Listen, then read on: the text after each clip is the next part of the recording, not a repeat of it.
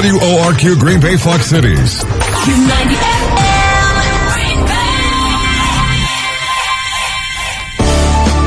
Welcome to Naomi's Table, a Bible-based program just for women where seasoned Naomis nurture young roots with real scriptural food for the spirit, encouraging and equipping your walk in biblical womanhood. Grab a Bible, pull up a chair, and invite your friends. There's plenty of room at Naomi's Table.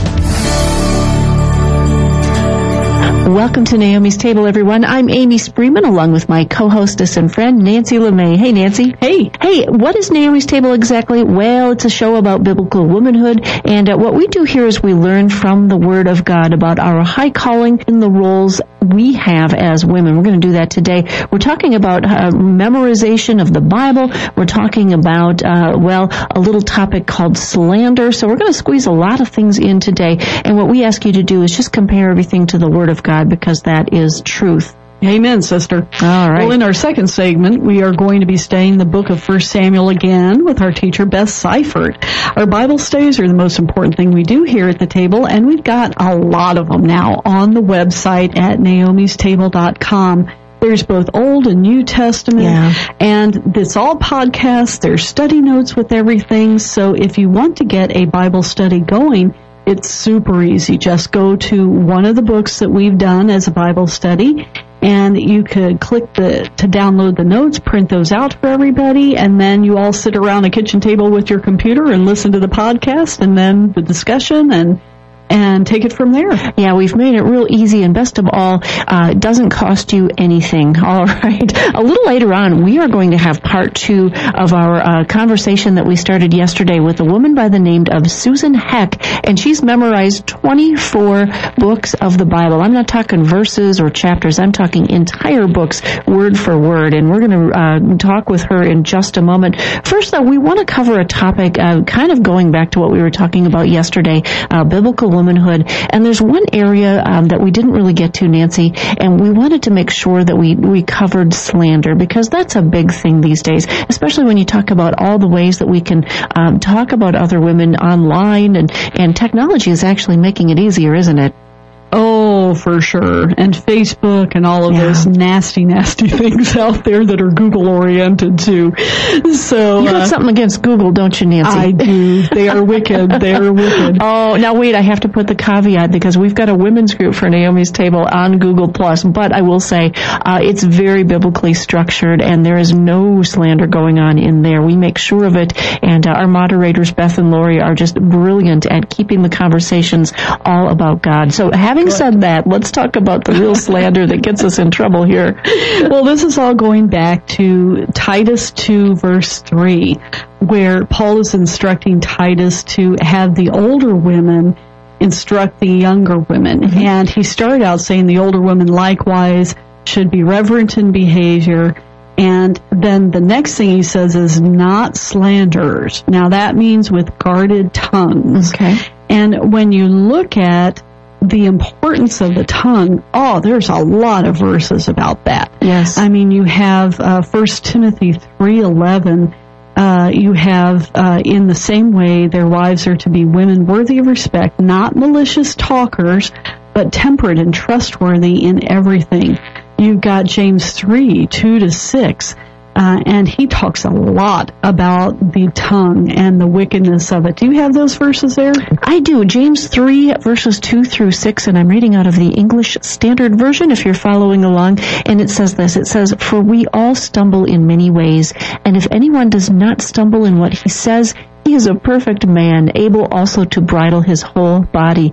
If we put bits into the mouths of horses so that they obey us, we guide their whole bodies as well. Look at the ships also. Though they are so large and are driven by strong winds, they are guided by a very small rudder wherever the will of the pilot directs. So also the tongue is a small member, yet boasts of great things. How great a forest is set ablaze by such a small fire, and the tongue is a fire, a world of unrighteousness. The tongue is set among our members, staining the whole body, setting on fire the entire course of life, and set on fire by hell. Very strong words there in James, and I would say too that that tongue is controlled many times in our flesh by our hearts, which we know what uh, the Bible says about our hearts. They're not uh, good enough. They're actually uh, pretty wicked in and of themselves, and it's the heart of the Holy Spirit that we need to be controlling our tongues. Yes. So James is actually saying the source of all wickedness, especially of an uncontrolled tongue, is hell. Yes. And that's interesting because the word that is used here for slanders in Titus 2 3 is diabolos, and that's the very name of Satan that is used of him 34 times in the New Testament. Mm. Now, Satan's been a false accuser, and so each time he incites a believer to do so, they are doing Satan's work. Wow. And a lot of times, uh, it's it involves taking things personally, maybe. You've ceased looking at your ministry as God's ministry and you're looking at it as yours. And mm-hmm. therefore, if anyone attacks it, it's a personal attack against you, even though what they're saying could be constructive criticism. Well, and that can happen with anything, not just ministry. That can happen with um, pet projects that we have. That can happen in our own families. Uh, and, and, we can think, uh, take things so personally sometimes, ladies.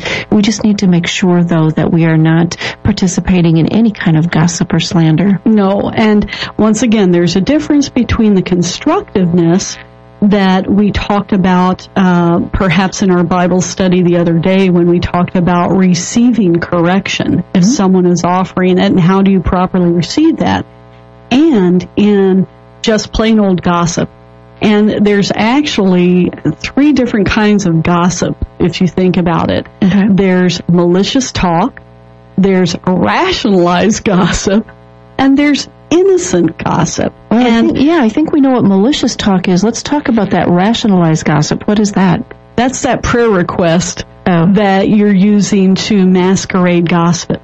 So you're you're gossiping about someone in order to share the latest juicy tidbit that you know. Uh, disguised in maybe, um, oh, I want to help you or I want to help this person and, and you, so you're talking about them and you weave in other things that really aren't necessary to yeah. the conversation. Like for instance, we really need to pray for Susie because her husband is is running around on her uh, and yeah. Susie's really been drinking a lot lately too.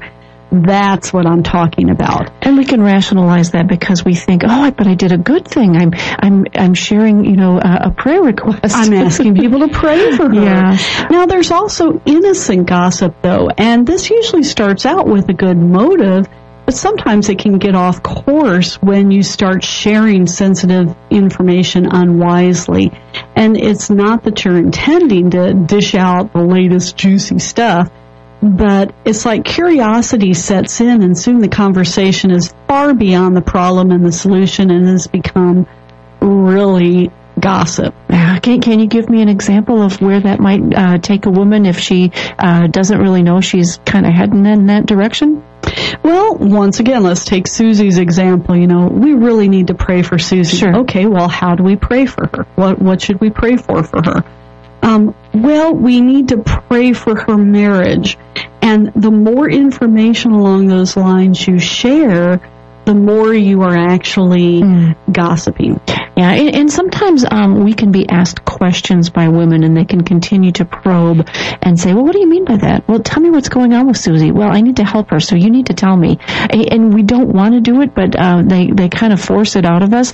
We need to take a stand and actually say something stronger and say, "You know what? I, I really uh, would like to protect her confidence, and I, I really don't feel like I need to uh, tell you that information, but just pray for her." And here's another thought. Say, well, God knows what she needs prayer for. You so go. you just hold her up to God in prayer. You pray for her yeah. and pray for her marriage that God's will would be done and He knows what to do. Yes, and, and hopefully that person won't keep asking.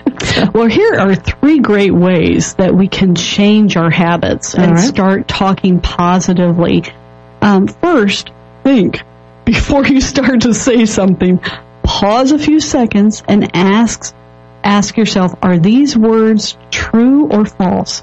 Are they exaggerated or accurate? Are they healing or cutting? Are they grateful or complaining? Mm-hmm. But that's very good advice. Another one is to talk less. Boy, if you Wait, what? I know. If you do a study in Proverbs, how many times does it talk about the fool who's always running his mouth off Mm. and the wise man who holds his tongue and who actually stays silent? Uh, it's a biblical fact that the less you talk, the wiser you appear. Well, then I must be, uh, uh, well, anyway. so plan, prepare, concentrate, and enrich each opportunity that you have to speak and to make a time to speak. If anyone speaks, uh, this is 1 Peter 4.11, if anyone speaks, let him speak as the oracles of God. So in other words, let your words be uh, few and to the point, direct, and not all this superfluous stuff that people really don't need to know. You know, and, and if you've ever been in a, a business meeting of any kind for any kind of company, um, you know, you know how those meetings go and people talk and talk and go off on rabbit trails and, and that kind of thing. And it's always that person who's quiet and, and, uh, um, he's the thinker or she's the one who, uh, just has very few words. Then all of a sudden when she does raise her hand and speak up, you think, wow, that was the wisest thing I've ever heard. And, and so people just kind of ta- uh, stop and uh, turn their full attention on that person who speaks wisely. And uh, may that be us as well. May we be uh, wise speakers and, and let our words be few. And one last tip here. If you if you ask God to fit you for a word retainer, get braces put on your tongue. and David actually did something like this as well. But you and I, before we start recording every show, what is it that we pray? Well, we pray that it's not us babbling on that they hear, which sometimes we do that, but we, we what we really pray is that uh, we would be less and he would be more, and that they would hear our words. It wouldn't be about us. That everything we think, everything we say would be from God Yeah. and not from us, not our opinions. So those are some three tips, and here's how it relates back to that Titus 2 woman.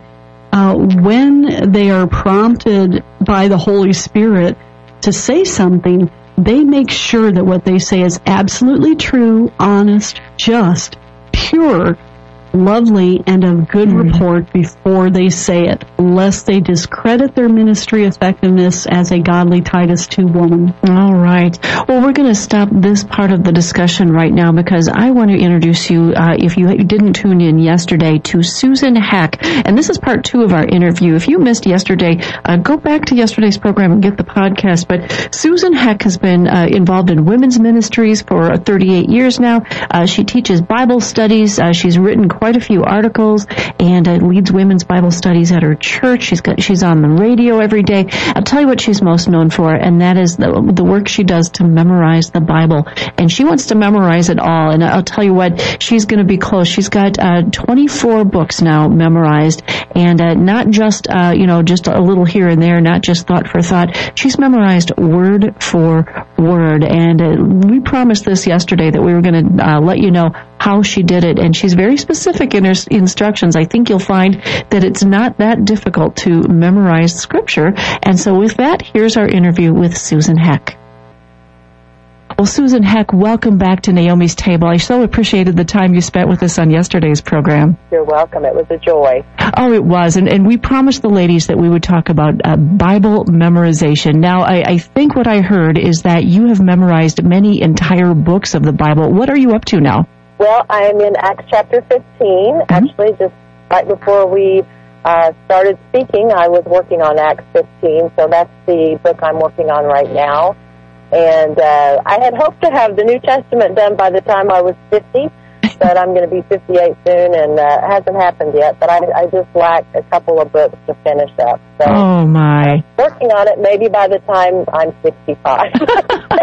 that must take incredible work, and, and of course the Holy Spirit is doing that as well. You know, and, and to any woman who's out there who knows me, I, you know, I can barely remember where I set my keys down. So I would love to talk to you about how you go from memorizing, memorizing um, small scriptures to entire chapters and then entire books of the Bible. How does that happen? Well, actually, uh, when I met my husband at uh, Moody Bible Institute, that's where I met him. Um, he actually was the one that challenged me. When I met him, he had ha- already had most of the New Testament memorized, and the man who discipled him had the whole Bible memorized. Wow. And so I, I was very intrigued by that, and um, so with his help and encouragement, I memorized Colossians when I was 18 years of age, and uh, he shared with me his method and that's the method that I use that I have found to be very, very helpful.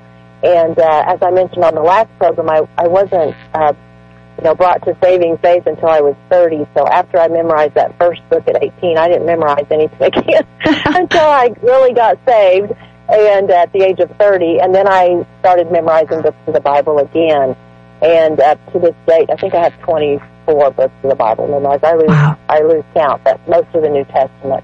But anyway, uh, the method he shared with me, I I have found to be very helpful, and I have also shared it with many other women, Mhm. and they said that they, uh, when they use this method, it works for them. That they tried other things that don't work, but this method works. And so what I do is, I put on some type of recording device. Now we all have smartphones or iPhones, and uh, we have ability to record, and so. I put on with my own voice whatever I'm memorizing. Like right now, I'm in Acts, and so if I were to put on chapter 15, I would put it on with my own voice, record it as fast as I can, something like this. Now, this is in Acts 15, but uh, Paul, an apostle of Jesus Christ, by the will of God, and Timothy, our brother, this is saints and faithful brother in Christ at Colossae. And I would do the whole thing, and then I would just, um, after I have it recorded, I would listen to it, and while I'm getting dressed, putting on my makeup, going for a walk, uh, cooking dinner, you know, things like that. When you're not doing anything with your mind, ironing a shirt for your husband or something. So it's kind of getting in your mind.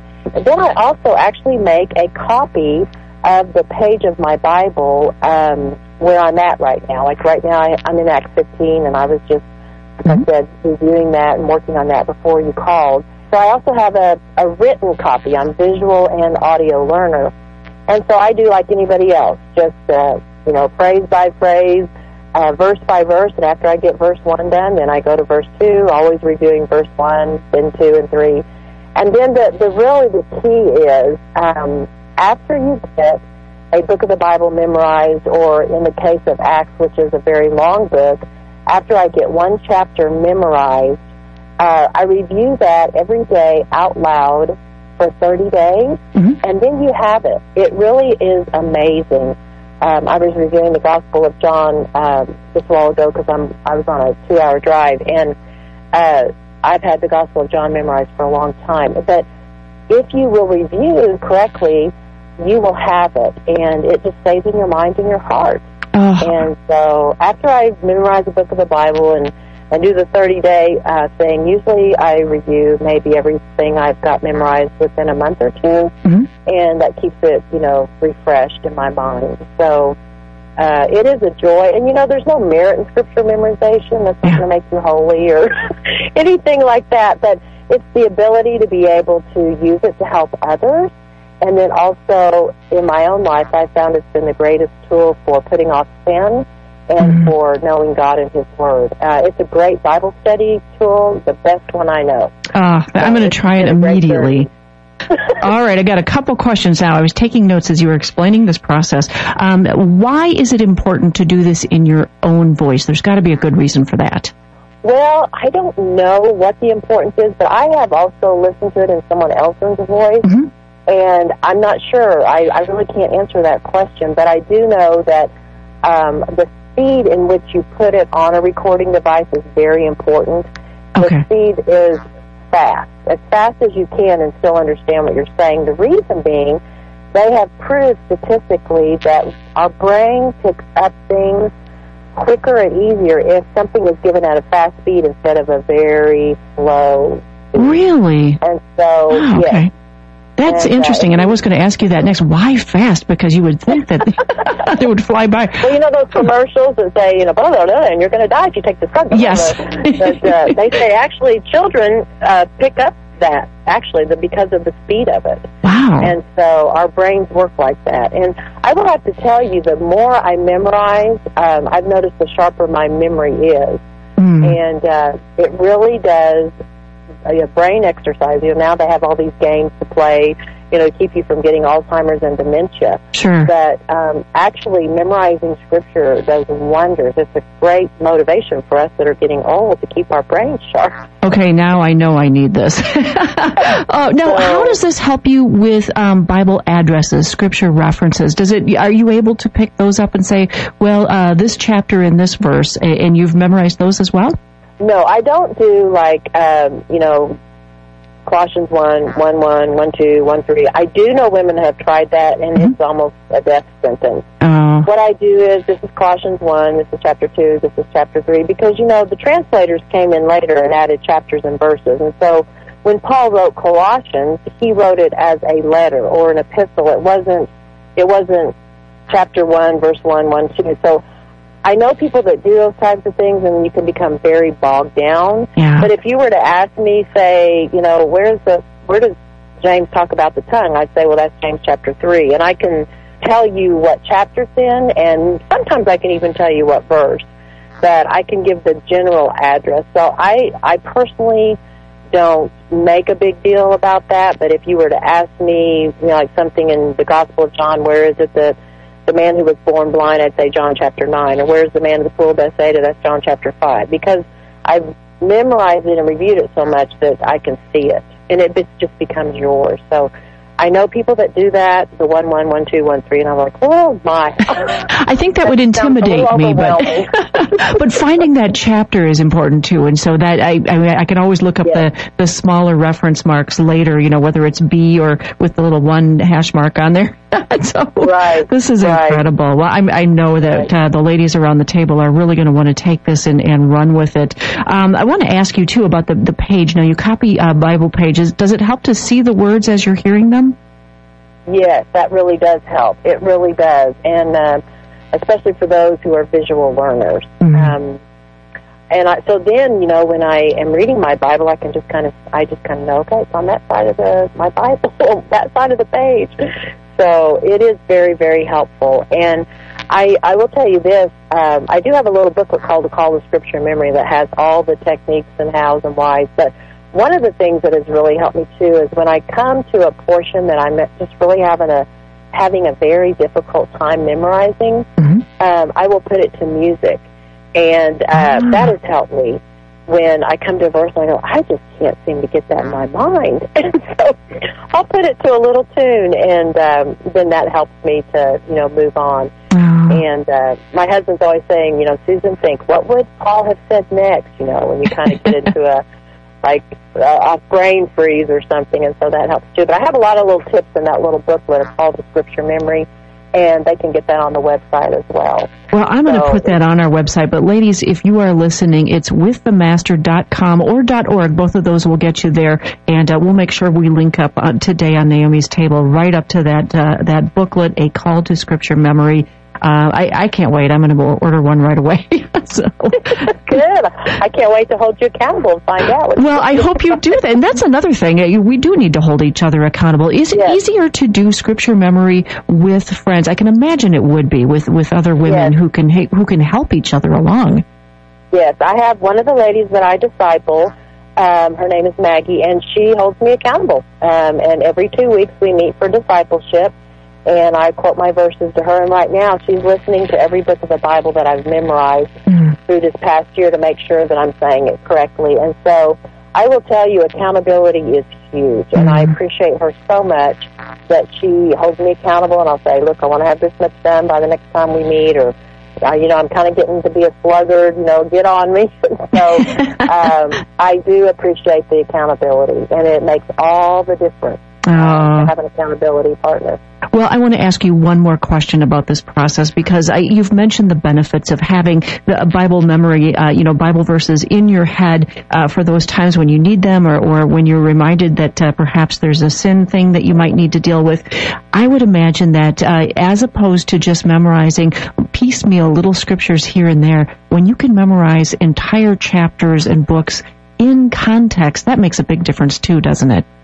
Oh, it does. Because I tell you, that's one of my pet peeves is people that take a verse and pull it out of its context Yeah. and uh, make it say something that it's not supposed to say. And so um, that has been a, a benefit of uh, memorizing scripture within the context and, and what is being said. Well, Susan, thank you. Thank you so much. I, I, was so excited to share these tips with the ladies today, and this is probably uh, one of the best how-tos I've heard on the subject. So I just really appreciate you taking the time to be with us at the table today. You're welcome. It was a joy. Thanks for having me. Well, that was our interview with Susan Heck and Nancy. I am so inspired to get rolling here. Um, you know, I've got a smartphone. I can uh, record my own voice very quickly. and, uh, I have no problems talking fast. I just worry about, uh, you know, the Bible memorization because I can I can barely remember what day it is. So I'm hoping that this sharpens me here. And why should we remember Scripture? Well, the verse that I love to look at is Hebrews 4:12, which tells us that the Word of God is living and active like yeah. a two-edged sword, uh, meaning that it has supernatural power to mold us into Christ-likeness when we meditate on it. And there's no better way to do that than to have it in our minds and memories. You look at Psalm 119:11, where the psalmist hid God's word in his heart so that he would not sin against God. And you know, ladies, the day could be coming where our Bibles will yeah. be taken away from us.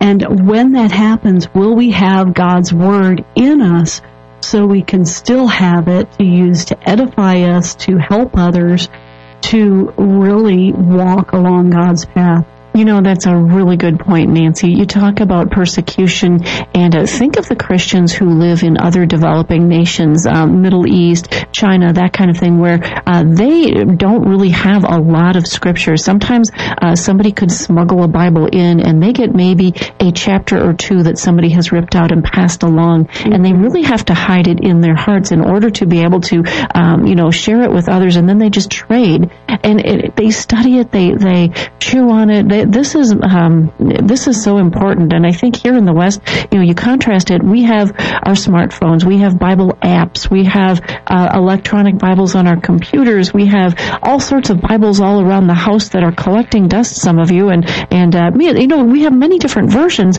and we don't even take the time. We think we're too busy. What could be more important than memorizing Scripture? I, I'm thinking of a movie called Fahrenheit 451. I think it was a Ray Bradbury. Oh, one. yes. And if you remember in that movie, at the end of that movie, it was so awesome. And, and what happened was it was determined that all books had to be burned. Mm-hmm. Completely, totally no books. And they had these firemen squad that instead of putting out fires, they would actually go to homes that were reported to have books and they would burn them all. So they would actually start the fires. And Richard Burton was one of the firemen, but yet he was so drawn to books.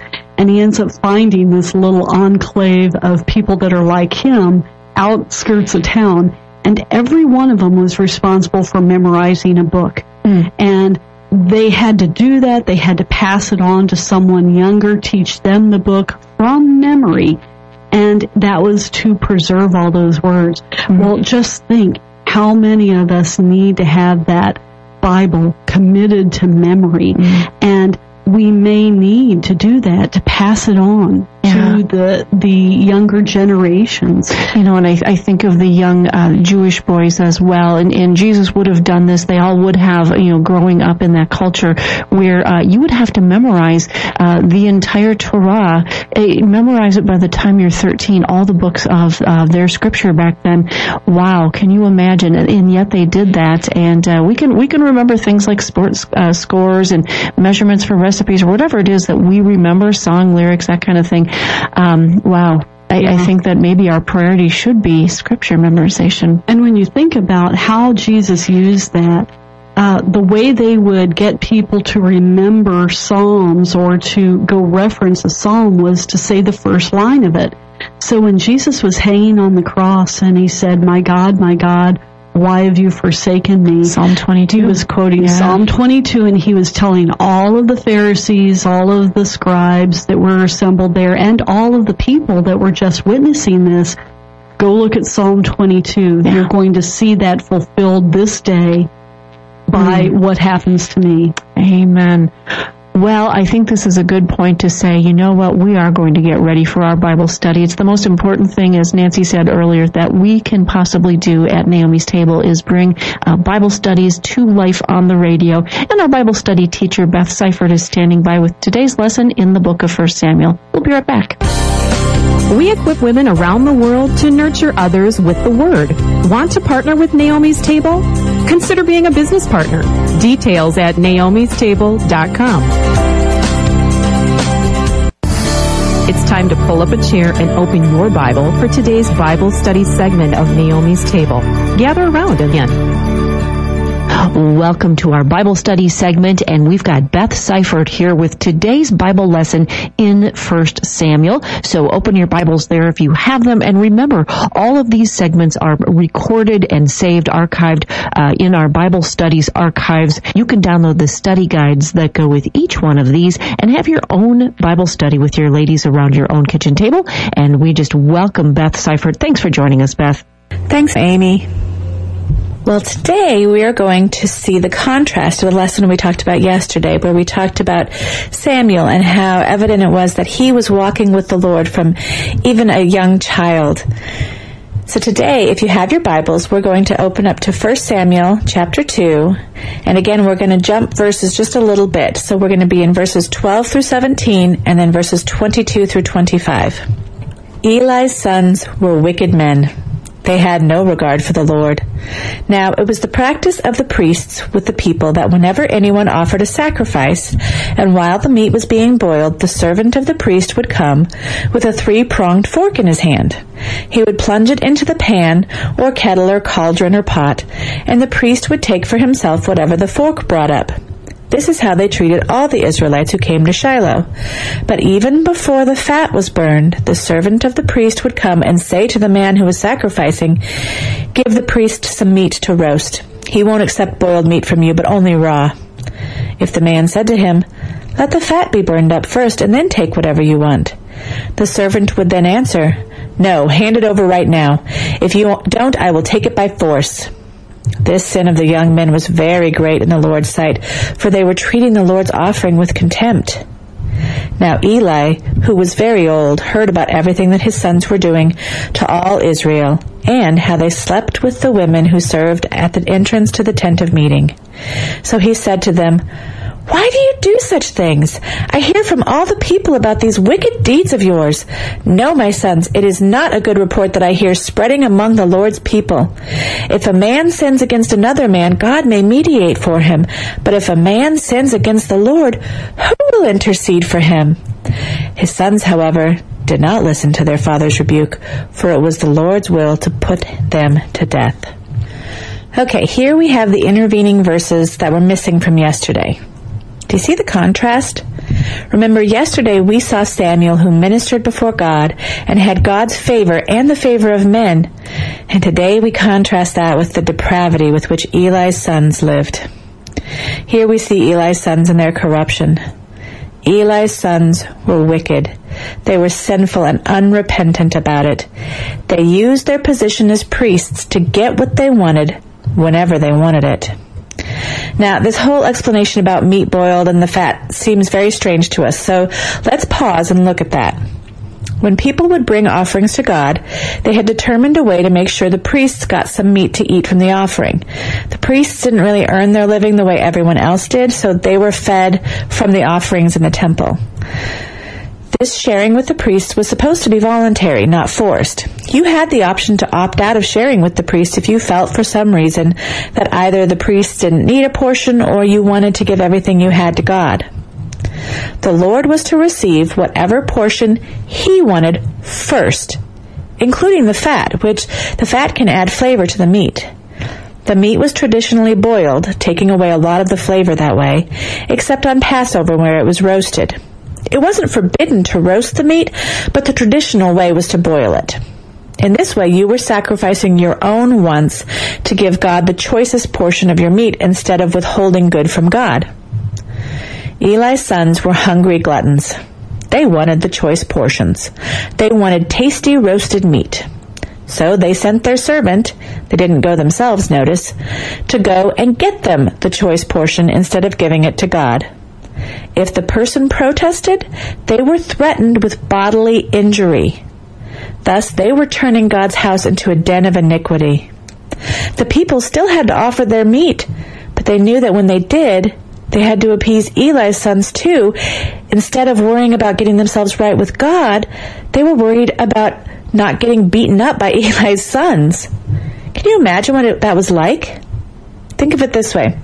You go to church this Sunday, and when the offering plate comes around, the usher is standing there with a club, waiting while you empty out your wallet into the plate. If you don't empty out your wallet, they'll grab you, turn you upside down, and shake all the loose change out of your pockets, and whap you with their club while they go through your wallet. Really, that was how it felt to these people. They were being extorted and they knew it. But especially at that time, the prescribed way to offer sacrifices was to go to the temple to have the priests offer the sacrifice for you. They didn't have Christ as their intermediary. The people's hands were tied here. So skip on to verse 22 and we find out that not only Eli's sons are Eli's sons taking God's portion of the meat, they're also sleeping with the women at the entrance to the tent of meeting. Now, let me be clear. They weren't having sex in front of the tent of meeting. They were going to the tent of meeting, the women who were there at the entrance, and then they were taking them off somewhere to have sex. Some of this might have been consensual. We have no further reference to women serving at the entrance to the tent of, the, of meeting in the Old Testament. However, I imagine that Eli's sons put pressure on these women just as they did on the Israelites and their offerings. They took what they wanted by force if it wasn't offered. Eli's action when confronted with his son's behavior is interesting. He rebuked them, but didn't remove them from their office. He told them not to do it, but didn't take steps to ensure they couldn't or wouldn't.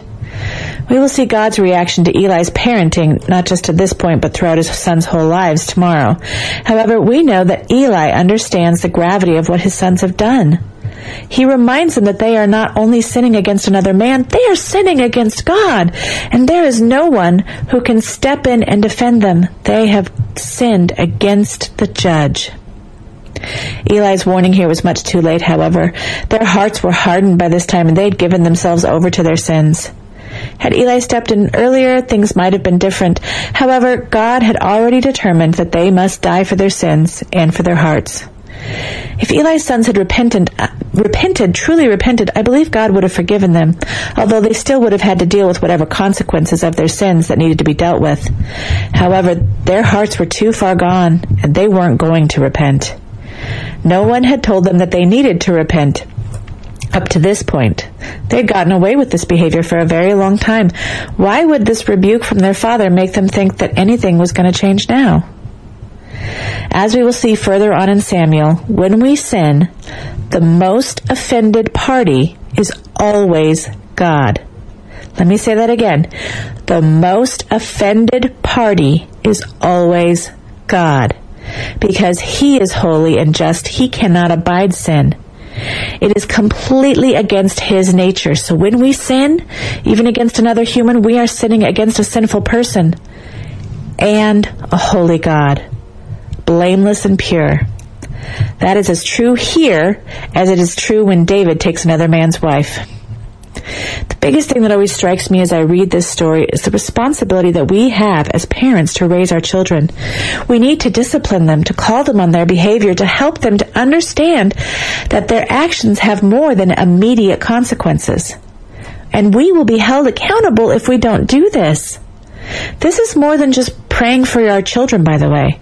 This involves action. If you see your child sinning, it is our job to call them on it.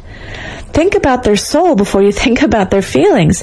If you are more worried about your child getting angry with you than you are about where they are going to spend eternity, it's time to rethink.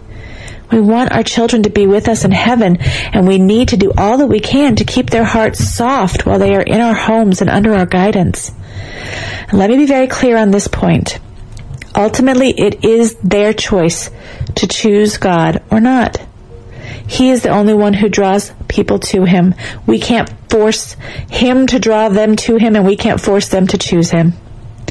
However, letting your children go crazy when you know that they are doing wrong is only helping to harden their hearts to what is right and wrong. It is possible to discipline your children in love. But to do this, we need to make sure that we are growing with God so that we can show His love and His discipline to them so they have hearts that are ready to be moved by God when He calls them. All of this applies equally to our brothers and sisters in Christ. When we see sin in our brother's eye, first we are to examine our own hearts and be sure that we aren't considering confronting them for our own agenda, but we are called to confront our brothers and sisters. Not for the purpose of beating them over the head and making them feel guilty for their sin, but so that they may be restored to a right relationship with God. That is to be our goal. We have a responsibility to call each other on our behavior and to help each other understand that nothing is done in secret. This is truly a call to action, not just to prayer. If you are more worried about your brother or sister in Christ getting upset with you than you are about their eternal relationship with God, it's time to reconsider our priorities. But through all of this, one line that caught me was Eli talking to his sons and telling them that if you sin against God, who can intercede for you? Isn't it amazing to know that we do have one who intercedes for us when we sin? When we don't have the words to come before our Father, we have His Holy Spirit who intercedes for us. Now, at the end of the day, you can't force anyone to repent. Only God can change the heart. But we do have a responsibility to come alongside each other and with love help each other to get back into right relationship with God. This means being open to others when they come to you to help you get back into right, right relationship with God. Don't just assume that they are wrong and you're fine. Pray about it. Consider what they've told you. Search the scriptures. Seek other godly counsel. And if you did mess up, apologize to whomever you need to apologize to and come before your Father to repent as well. Our children and our church body need to see this model in humility and submission. None of us are perfect. So you have my permission right now to speak to me with love when you see something in my life that you are concerned is sin. I can't promise that I'll be delighted, but I pray that I will consider that what was shown to me and bring it before the Lord in a right manner. My challenge for you today is this. Pray and consider whether there are any people in your life who can do this for you, who can hold you accountable, who can trust, who you can trust to lovingly come alongside you when you need to be guided back to His path. Some people won't be safe for this job in your life, and that's okay. But consider who, if they came to you with a concern, you would listen to them. Who you know has your best interest at heart and not their own agenda. You don't have to go to that person and say, Here I am, tell me what I'm doing wrong. But share with them that you do trust them to call you on it when they see sin in your life. Give them permission to come alongside you for His glory, not for your own agenda. And if or when they do come to you in love, before you defend yourself, pray. Listen. Seek His word. Remember the words of the psalmist in Psalm 119 verse 105. Thy word is a lamp unto my feet and a light unto my path. And use His word to shine the light into the darkness of your heart. Well, thank you, Beth. And Beth's study guides, as well as the 10 minute podcasts of these presentations, are all available in our archives under the Bible Studies tab of our website, naomistable.com. Nancy and I will be back with more on this in just a moment. Naomi's Table is 100% listener supported, serving women around the world thanks to our listeners' generous gifts. Go to our website, naomistable.com, and click on the support button. And thank you for equipping us to equip women.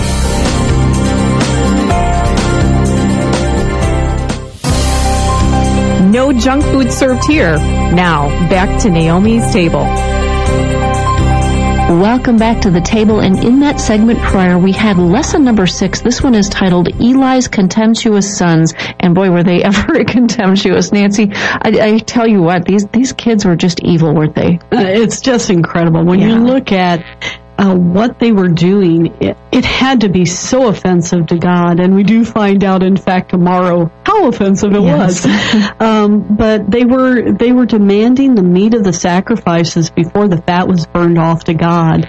Now, even that alone what they were doing basically was stealing from God. Yeah. And they were denying the people that were bringing these sacrifices the um, comfort, the relief of knowing that they had presented a worthy sacrifice to God. Yeah, and I like how she presented what was supposed to be. Servants could uh, take part in this, uh, uh, asking for the meat for the priest. In fact, they were supposed to do that, but not until uh, the fat had been burned off. And Yes. so, uh, very important ritual that uh, you know in those times set aside meat for the priest. That's how the priests lived, so that they could feed their families and eat that meat. A- And I'll tell you what, that what they were doing was like a shakedown. And I love how she Yep. described that. If if this were to happen in modern day terms, uh, it would be like somebody standing there with a basket shaking you down if you didn't pay up. Hmm Exactly. And then to top it off, they were sleeping with the women who served Yeah. at the tent of meeting.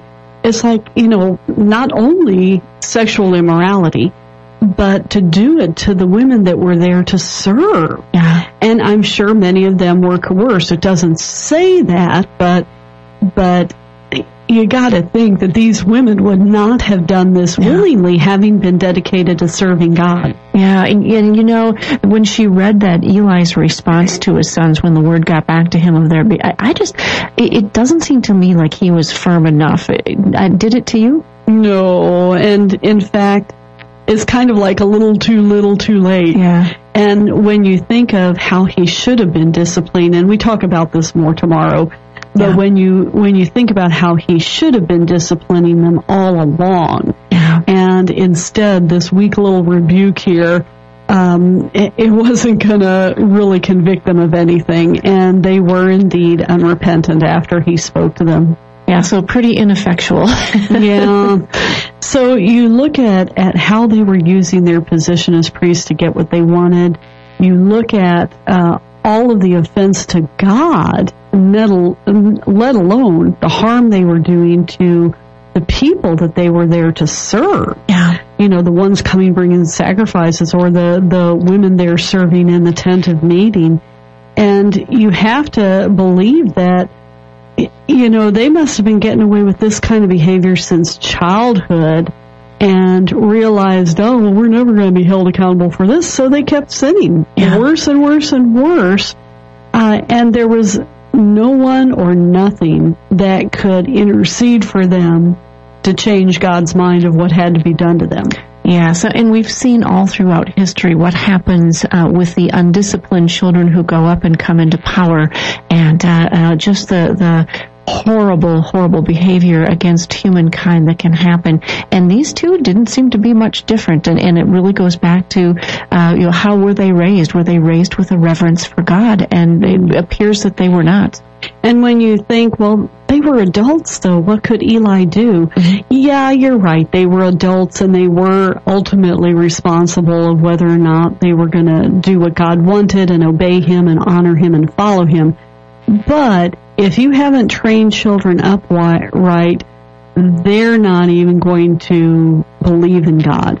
Right. And I understand many of you out there have children that you thought you did train up right, Yeah. and yet they still walked away from God. So there can be other factors going on there as well. Yeah. But here it was a clear instance that Eli just did not control them as they were growing up. And this was the result. I'm thinking of, um, it was a story not too long ago, in fact, of that 16 year old boy, I believe it was 16 or 17 year old boy that drove drunk and, and killed like four people. Mm. And he was, you know, pretty unrepentant about it.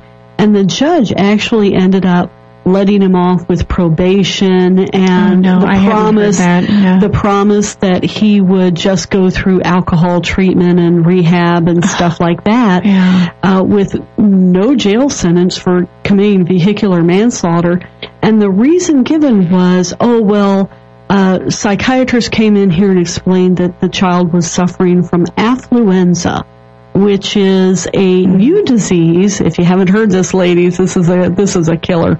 It's a new disease that is afflicting our youth because they are, their parents are too well off and they give the child everything that they Oh, want no. and the child is never held accountable for their actions. So as a result, the child grows up utterly oblivious to what is right and what is wrong.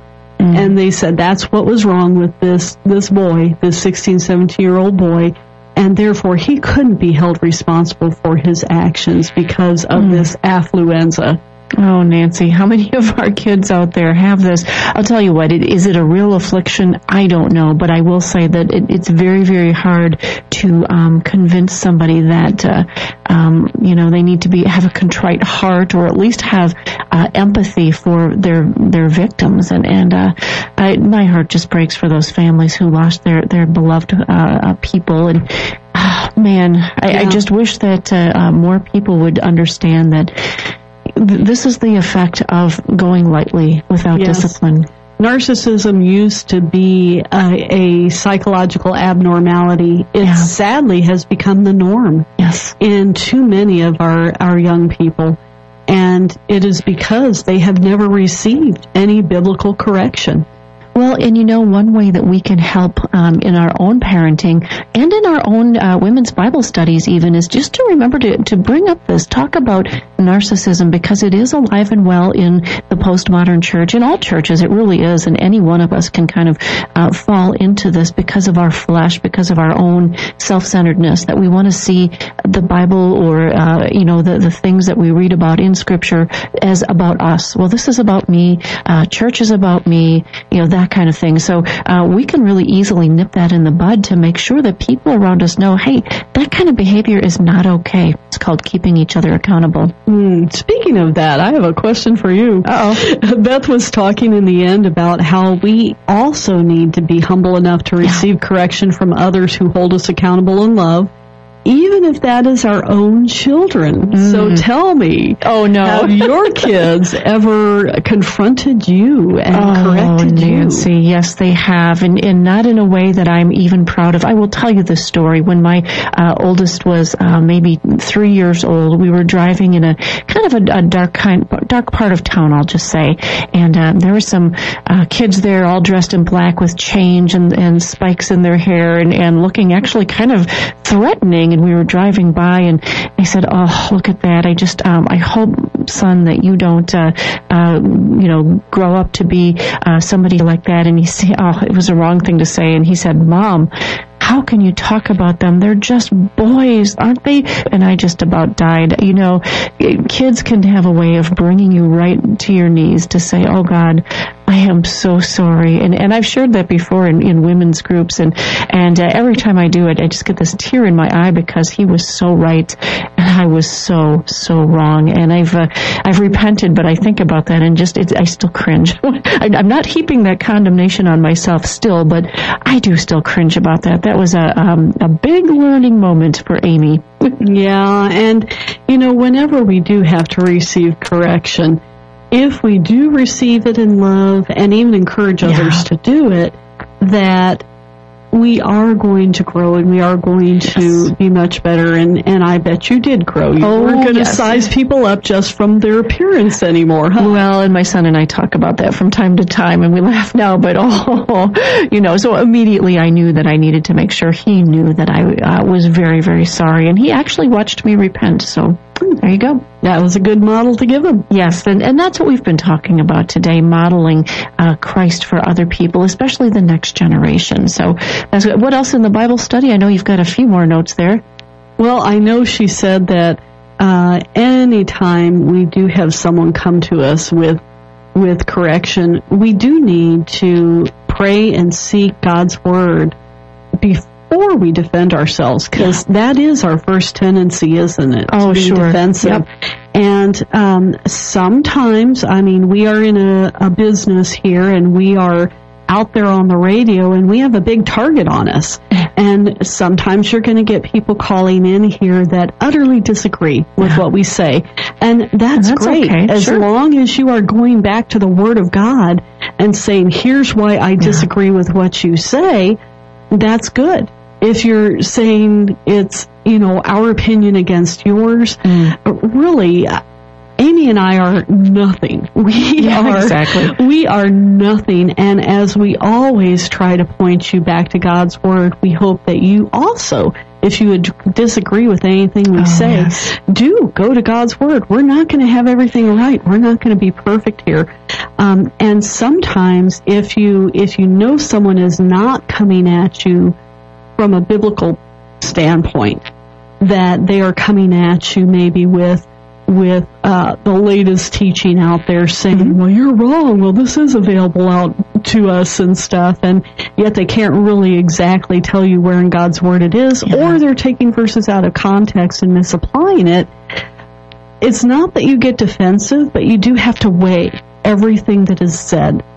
You have to determine whether what is being said is truly of God or if it's something that may be from a position of um, lack of knowledge Oh, or something like that. So, not getting defensive, but hopefully it teaches you and them to go back to the Word of God Yeah. and say, okay, so what does it say?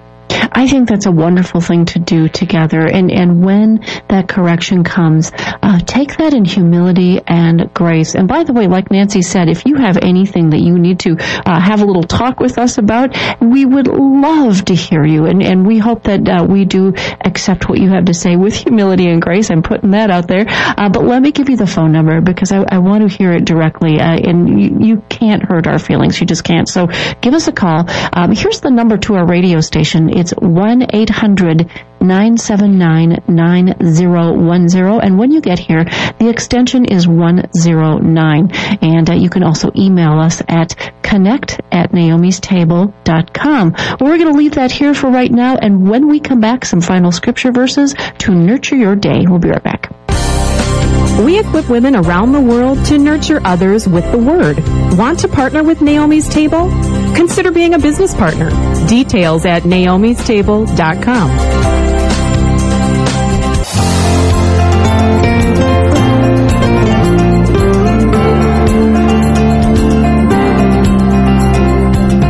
Got a minute? I'm Pat Hess with a Matthew Minute. Matthew 21:28.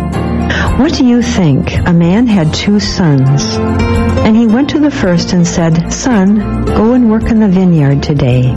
And the son answered, "I will not." But afterward he changed his mind and went. And he went to the other son and said the same. And he answered, I will go, sir, but did not go.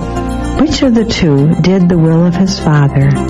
They said the first. And Jesus said to them, Truly I say to you, the tax collectors and the prostitutes go into the kingdom of God before you. There is a history of conflict between words and actions. Words can be so meaningless, whereas actions are not. That is why the old saying, actions speak louder than words, is as true today as when it first came out of that old wife's mouth. Is church important to people today? By their actions, I would think not. Is a relationship with God important to people today?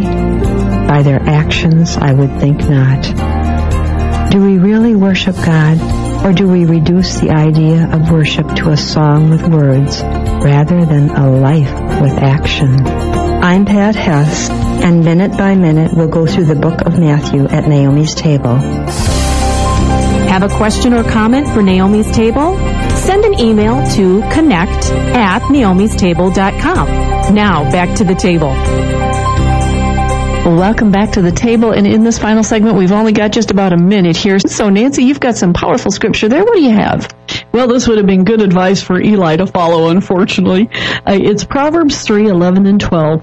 My son, do not despise the Lord's discipline or be weary of his reproof. For the Lord reproves him who he loves as a father the son in whom he delights. Mm, amen. Ladies, we try to do that at the end of every program just to uh, leave you with something that will nourish you. And I hope that this has happened for you today as well. We're going to leave it here at the table, but we are always here 24 7. Go to our website, naomistable.com, and you can get a hold of us by emailing connect at naomistable.com. Alrighty, well, we're going to leave it here and we will see you tomorrow. Have a blessed day.